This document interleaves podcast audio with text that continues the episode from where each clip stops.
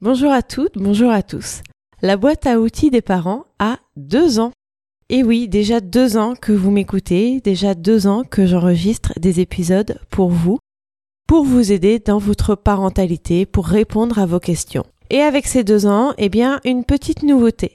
La nouveauté, c'est que jusqu'à présent, le podcast était fait pour les parents d'enfants entre 0 et 12 ans. À partir de maintenant, le podcast sera fait pour tous les parents même les parents d'adolescents.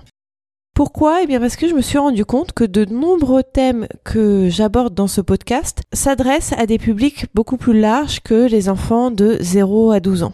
Je pense notamment aux épisodes comme l'échec, la confiance en soi, le regard des autres, etc., etc. Il ne faut pas forcément avoir des enfants entre 0 et 12 ans pour se sentir concerné par ces épisodes et pour trouver des solutions dans ces épisodes.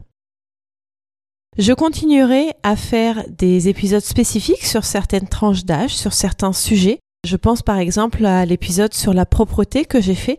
Évidemment, si vous avez des enfants d'adolescents, vous n'écouterez pas cet épisode.